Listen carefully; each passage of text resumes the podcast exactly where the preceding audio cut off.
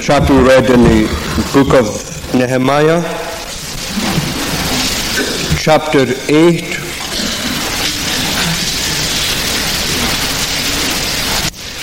And from verse uh, 13.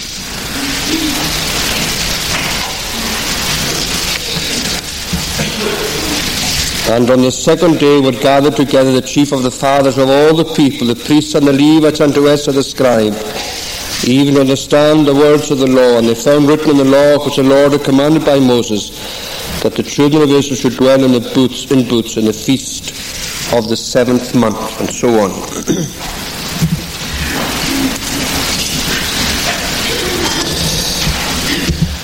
we know that from very early times the Jewish year was uh, punctuated by the great festivals, the feasts of the Lord.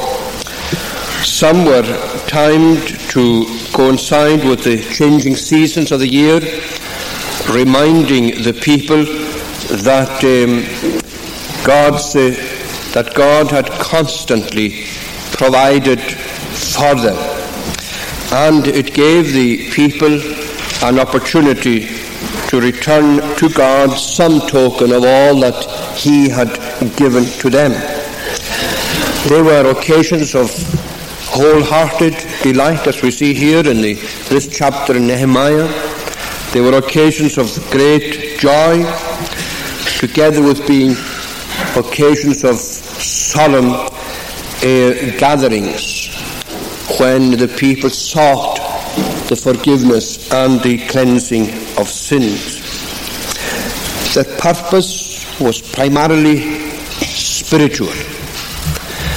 Though unfortunately the, uh, the uh, Israelites tended to emphasize over the years the form of these observances rather than the spiritual nature of them. There were, as you know, three great feasts particularly. The feast of the Passover, the feast of the first fruits, which after a number of weeks became the feast of Pentecost, and the feast that I would like to turn to discuss with you a little today, the feast of tabernacles. These last two, the Feast of the Ingathering and the Feast of Pentecost, together with the Feast of Tabernacles, these two were distinctly connected with and coincided with the uh, ingathering of the fruits at uh, harvest time. The Feast of Tabernacles was the last of these annual feasts and uh, also was the longest of all the feasts. It lasted for eight days. It was, uh, as I said, an autumnal festival at the end of the year, and uh, when the people lived for uh, seven days in these uh, booths and the shelters that they erected, made up of branches of trees. And this was to remind the people of the way in which God had led them through the wilderness, remind them of the temporary nature of their dwelling in the wilderness prior to their entrance into the permanence of the land of Canaan. And uh, it also reminded them as they dwelt in these booths, in these shelters, it reminded them of the mighty works of God on their behalf during their wilderness journey.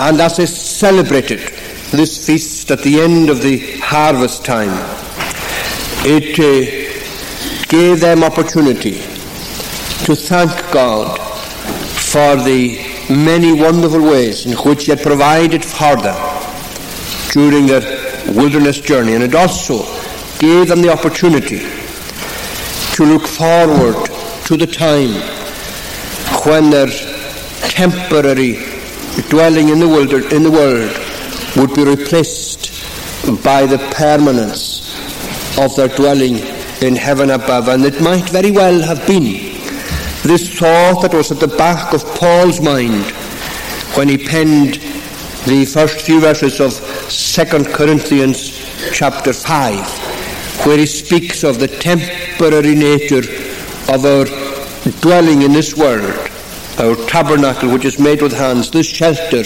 where we dwell. Of course, we are applying it. He's speaking of the, um, of the, as we know, he's speaking of the, the spirit dwelling in the body and the body dissolving, the body, as it were, falling apart, just as these shelters fell apart in the course of time. And uh, it may very well have been, this is thought, it may very, very, very well have been at the back of his mind when he spoke in that nature in 2 Corinthians chapter 5. But our purpose today is to look just for a little, to look very briefly at this festival, at this Feast of Tabernacles, and see what lessons we can draw from it and apply to our own situation as we gather here today for this service of thanksgiving. now, it took place at the end of the year when they had gathered in all the, the labourers out of the out of the field, so that this feast uh, embraced uh, really the, the entire circle of the year's husbandry, and uh, also the uh, produce which had been gathered. And uh, as I said, as it looked back, so for this people it helped them also to look forward. And uh, the nature of it, the nature of the feast was uh, symbolized in the way in which they lived for these seven days. And the feast began with a Sabbath, and we know that it ended with a Sabbath. And uh, together with the reference that we have in 2 Corinthians 5 to this, it may interest you to remember that this was probably the kind of shelter that Jonah built you know that you read in Jonah chapter 4 that when he went out to view the destruction of Nineveh, he took, he built himself a shelter, the same word, a booth, made of the branches of the trees that were available to him at that time. But let us for a moment just look at what this feast commemorated for the Jews and apply it to ourselves here today.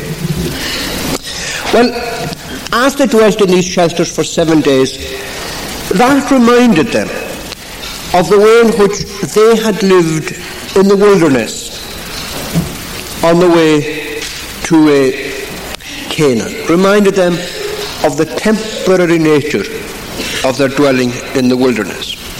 It reminded them also of the unsettled nature of the journey that they took.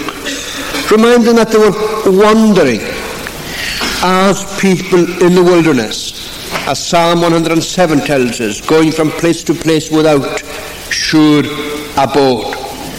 It reminds them that there's a connecting link between the bondage out of which God had delivered them and the inheritance into which God was leading them. It reminded them also of God's faithfulness to them along the way God's great goodness and of God's wonderful love in providing for them year by year.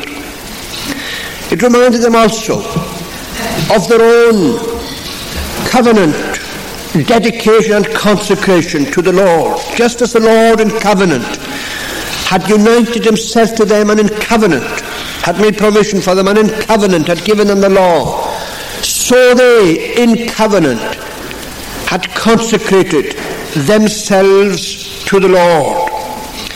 It reminded them of God's revelation of grace even as they dwelt in these booths and these shelters year by year. So God in his grace tabernacled among them. He came and dwelt with them in his own tabernacle as they lived, dwelt in these shelters, in these booths. And the feast also reminded them of the disciplines of the wilderness, the trials and the hardships and the disappointments, together with the displays of God's power and God's love and God's faithfulness and God's grace. The feast also reminded them as they dwelt in these booths of the evil of their own hearts, as well as of the goodness and the grace of God to them. Do you remember that Moses made this abundantly clear in that wonderful chapter in Deuteronomy, chapter 6 and chapter 8. When they looked back over the wilderness years, they were to remember not just God's goodness to them, but the evil and the unfaithfulness and the unsteadfastness of their own hearts in that wilderness. The Lord led you, he says, in that way to show you not just his goodness to you, but you're undeserving of any goodness from him because of the evil of your own hearts. And they were reminded of that then as they observed this festival. And together with that, of course, they were to remember God's wonderful provision for them in the wilderness. You see, it wasn't just that God provided for them generally, God had provided for them in a particular way. God had miraculously provided for them. He had sent them manna, bread from heaven to eat. This was the extraordinary intervention of God on their behalf in a place where they wondered how they would be provided for. for. God wonderfully answered their, uh, their plea and their question and their perplexity. He sent them bread from heaven to eat. Remember how Jesus, during the temptation in the wilderness, told, said to the devil, when the devil told him, Why are you in that need? If you're the Son of God, you've got power to change these stones into bread. And Jesus answered him, quoting from the book of Deuteronomy, Man shall not live by bread alone, but by every word that proceedeth from the mouth of God. In other words, in the situations which man finds it difficult to understand how he can be provided for, he must live by faith in the God who can provide in spite of evidences that may suggest to him that God will never make provision for him. So, as they looked, as they dwelt in booths, so they could look back and they could recollect God's wonderful provision for them along the wilderness way. And also, as they looked back to these provisions, so they were encouraged to look forward in faith that God would still continue to provide and that God would still continue to prosper. And of course, they had the encouragement as they looked forward to what God had done for his people after 40 years. He had, in accordance with his promise, brought them out of these conditions of wandering into the promised land. And as they look forward in a spiritual sense, so, and this remember was a spiritual festival, so they could look forward to God providing for them in that wonderfully spiritual way. Now then, as we apply all these things to our own situation here today, they've got lessons, this has got lessons to teach us. We are reminded, each one of us, as we gather in this church today, that just as Israel's dwelling in the wilderness was of a temporary nature, so is ours in this world. This is not our rest. We are here today and gone tomorrow. Psalm 103 reminds us of that. The place that knew us one day will one day know us no more. We are here as they were in the wilderness, as they were in the world, strangers and pilgrims on the earth. I wonder how much of that pilgrim spirit pervades our spirit today. It also has this lesson to teach us that we today can look back over a year in which God's goodness has yet again been manifested to us in a most wonderful way. We are here to acknowledge God's goodness and God's faithfulness and God's love to each one of us. I wonder how much of that spirit indwells our heart. And together with that, we are here to recollect our own uh, undeserving, undeservedness of any good thing from God. Our own sins and our own failings and our own shortcomings. We have to remember that as well. We have to remember God's covenant engagement. He hasn't broken that engagement. In accord with the promise, He has been faithful. But we are to remember as well that we too have covenanted to consecrate ourselves to God.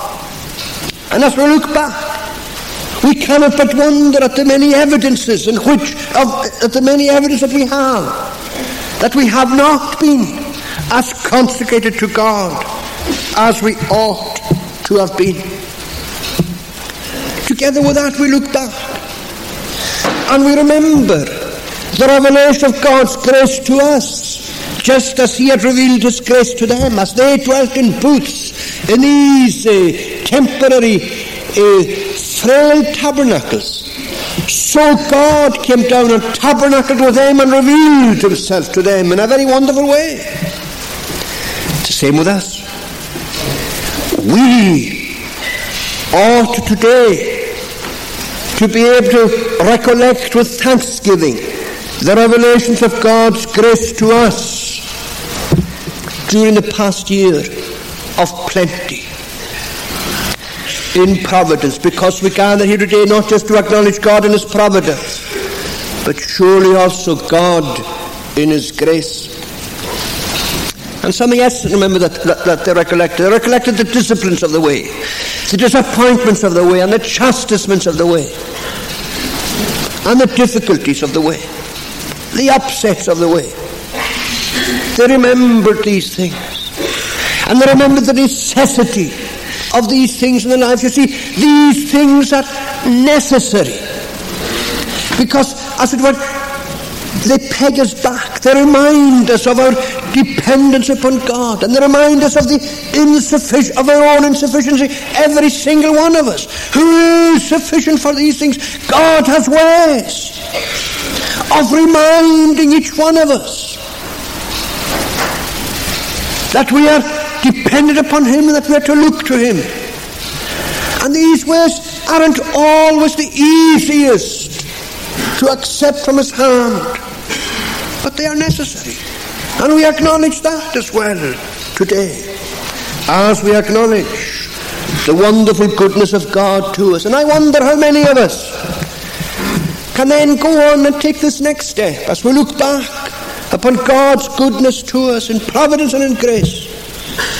So can we look forward in hope and in faith to a God who will continue in accordance with his promise, not because of anything that we deserve, certainly not, but in accordance with his promise to continue to give to us out of his out of the richness of his bounty. And of course beyond, above and beyond all that, look forward to a day when everything that is temporary will have passed away and all that is permanent will have dawned in our experience. Well, these were some of the lessons that uh, the um, Feast of Tabernacles had to teach the children of Israel, and perhaps in a way, in a measure at least, in their application, show us what uh, we can derive from such a time as this in our own experience. There was something else at the feast had. As it was commemorative, so it also had this element of joy in it. Remember what uh, Ezra, what Ezra and Nehemiah told the people in their own day, that uh, this day is holy unto the Lord, mourn not nor weep. For all the people wept when they heard the words of the Lord. Uh, this day is holy unto our Lord, neither be ye sorry, for the joy of the Lord is your strength. Hold your peace, for the day is holy, neither be ye grieved. You see, don't let us forget that when we gather in this kind of way today, we are supposed to be thanking God. We are supposed to have the joy of the Lord in our hearts. These festivals were associated with rejoicing of spirit in the presence of God. It is, uh, I think that this is part of the thing that one of the things mentioned last night, connection with our studies in Ezra. That when, uh, when a spiritual slothfulness settles over a people, when they lose sight of the greatness and the goodness and the grace of God, when they, when, when they enter into a sort of, in, into what is almost akin to, to, to backsliding, an awful spirit of legalism settles over a people. And one of the fruits of legalism, one of the effects of legalism in a community is that it dampens the spirit of rejoicing, the spirit of joy. Well, whatever else was present in the feasts of the Lord, there was joy present. Ezra Nehemiah called the people away from the spirit of mourning and weeping to the spirit of joy. The joy of the Lord is your strength. There was zeal and there was devotion and there was rejoicing in these feasts. And that element of joy was symbolized with the waving of palm branches in these days. You remember you have that in John 12. The people waving branches as the king entered Jerusalem. And you have a graphic picture of it in Revelation chapter 12, where again the church in heaven is pictured in this symbolical way. Waving branches, palm branches, symbolizing the joy of the church in the presence of the Lord. How much joy characterizes our worship? I wonder. How many of us leave our homes in the spirit in which David left his home when he said, I joyed went to the house of God. Go up, they said to me. Joy in the presence of the Lord isn't something to be isn't something to be suppressed, but to be encouraged how many of us would dare say that we have sufficient of this in our own day and generation? We hardly have it at all. The joy of the Lord in our acts of worship. How much of it wells up in your own heart and in mine today as we gather here to thank God for His goodness to us in harvest? To hear some people speak, you would think that joy isn't a part of the Christian's life. There is no man on the earth who has more joy than the Christian or who ought to have more joy than the Christian. And there are times when the criticism that is leveled against the Christian church of being sullen, not solemn, but sullen, is perfectly justified. We gather here today as people who have reason to thank God, who have reason to rejoice in the presence of God. Do we have that? As we gather in His name this morning. And then there's a third element in these feasts. I'm nearly finished. The element of responsiveness from the people. The Feast of Tabernacles particularly demanded that the people respond in a way in which they didn't need to respond during the other feasts. For example, double the usual offerings were offered during the Feast of Tabernacles. In other words, this, this feast was intended to call forth the grateful sense of the Lord's goodness in bestowing upon this people the gifts of his hand. And they were to respond in offering more than they were normally asked. And the offerings uh, signified, therefore, their surrender, their responsiveness, their dedication as worshippers to God in the light of God's goodness to Himself. You've heard the story, I'm reminded of the story of Benjamin Franklin, who went to hear George Whitefield when he went to preach in the United States of America. And uh, as you know, his mission there was connected uh, very often, to a large extent, to the raising of funds for the homes that were set up for the orphans there. Benjamin Franklin went to hear George Whitefield. And he discovered before he started to preach that uh, an offering was to be taken, a collection was to be taken that day. And I determined, says Benjamin Franklin, I determined that I would give nothing to this man nor for this cause. Then he said he began to preach. And shortly after he began to preach, I decided that I would give him a few of the coppers I had in my pocket because I had coppers and silver and some gold pieces in my pocket. And I determined that I would give the coppers I had. And as the sermon unfolded, with another stroke of his oratory, I determined that I would give the silver which was in my pocket. And before that man's sermon finished, he said, The power of the truth that so affected my heart that I had determined that I would empty my pockets into the offering. And you see, there was a man who was compelled to respond in that way by the evidence of the power and the love and the grace and the goodness of God through the Word. What about yourself today? How much of that overflowing spirit characterizes you as you gather here today to express your thanksgiving to God for His own goodness. As the multiplicity of offerings in connection with the Feast of Tabernacles indicated Israel's responsiveness to the God whose goodness they celebrated. How much of that spirit is in your heart and mind today as we present ourselves in the presence of God? Oh, wouldn't it be good if you and I were to respond with the psalmist? What shall I render to the Lord for all his gifts to me? Finally, in the course of time, there were two ceremonies which became associated with the Feast of Tabernacles, in which the New Testament speaks of with great fullness, as does, for example, Zechariah chapter 14, the last chapter in Zechariah.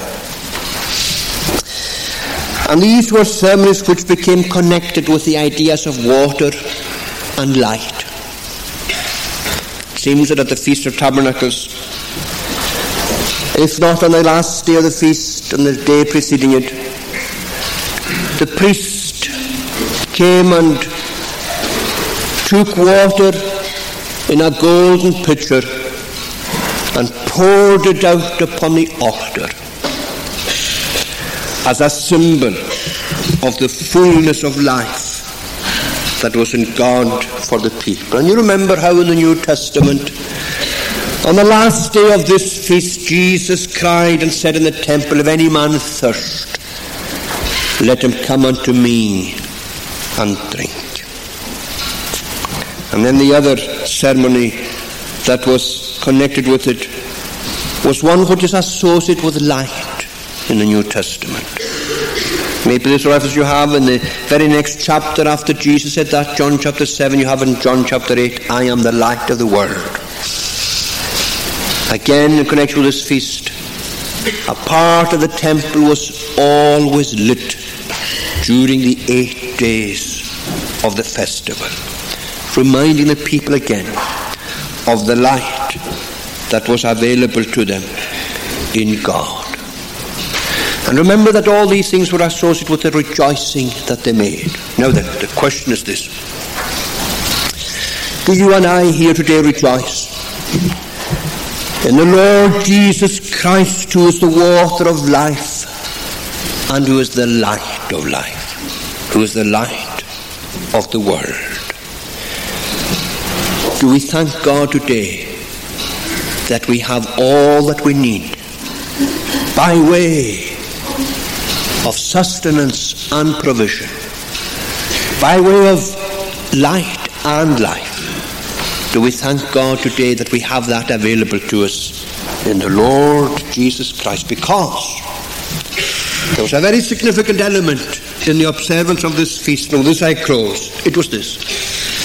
The book of Ezra and the book of Nehemiah make this very clear. For example, in the book of Ezra, when they finished when they, when they built, when they laid, when they finished the, the, the, building of the altar of burnt offering after they returned from captivity, those of you who come to Wednesday night prayer meeting will know about this. When they finished that building of the altar, they held this a sort of a, a mini feast of remembrance, a feast of tabernacles. But never since the days of Joshua had they held a feast in such fullness as they held it in the days of Nehemiah many years, about six, eighty years after they had built the altar of burnt offering in Jerusalem after the captivity. When Ezra came and the temple was complete and the building of the city was complete, Ezra came and, and uh, read the law. And the light of that law, they remembered that the people of Israel had observed this feast. So they kept the Feast of Tabernacles. Now the point is this. Israel, after they entered Canaan, were to remember the way that God had delivered their fathers and led them through the wilderness into the promised land. But you see, in Nehemiah's day and in Ezra's day, there was another dimension to this feast for the people of Israel and Jerusalem. They were remembering not just how God had delivered their fathers and led them through the wilderness into Canaan. Here were a people now who knew what it was to be delivered personally by God. They had been delivered from the captivity of Babylon and brought back into the security and the blessedness and the peacefulness of Jerusalem. This is a thing about the feast for us today. This is a thing about our thanksgiving. We gather here not just to remember God's goodness to others, but God's goodness to ourselves. We are the people who are passing through this world. We are the people who know something of God's goodness. We are those who ought to respond in thanksgiving to God for all that He has done and for all that He has given and for all that He has yet promised to give. And as I said earlier, I wonder how many of us are able to respond personally to God and to say to Him from the depths of our own heart, Thanks be unto God for His goodness to me, and thanks be unto God for His unspeakable gift to me. Let us make this more than a religious observance. Let it be the response of a thankful heart to God for His great goodness to us. Let us pray. O Lord, do thou bless to us thy goodness we fear that we are so destitute of the Spirit that ought to characterize our gathering here today. Oh, give us grace that like Israel of old we may anew dedicate and consecrate ourselves to Thee in a covenant engagement. We bless Thee for the covenant that Thou hast made with us and for the very wonderful way in which thou hast honoured it and fulfilled it. Thou art a faithful God, accept our thanks, part of thy blessing, and continue with us this day for Jesus' sake. Amen.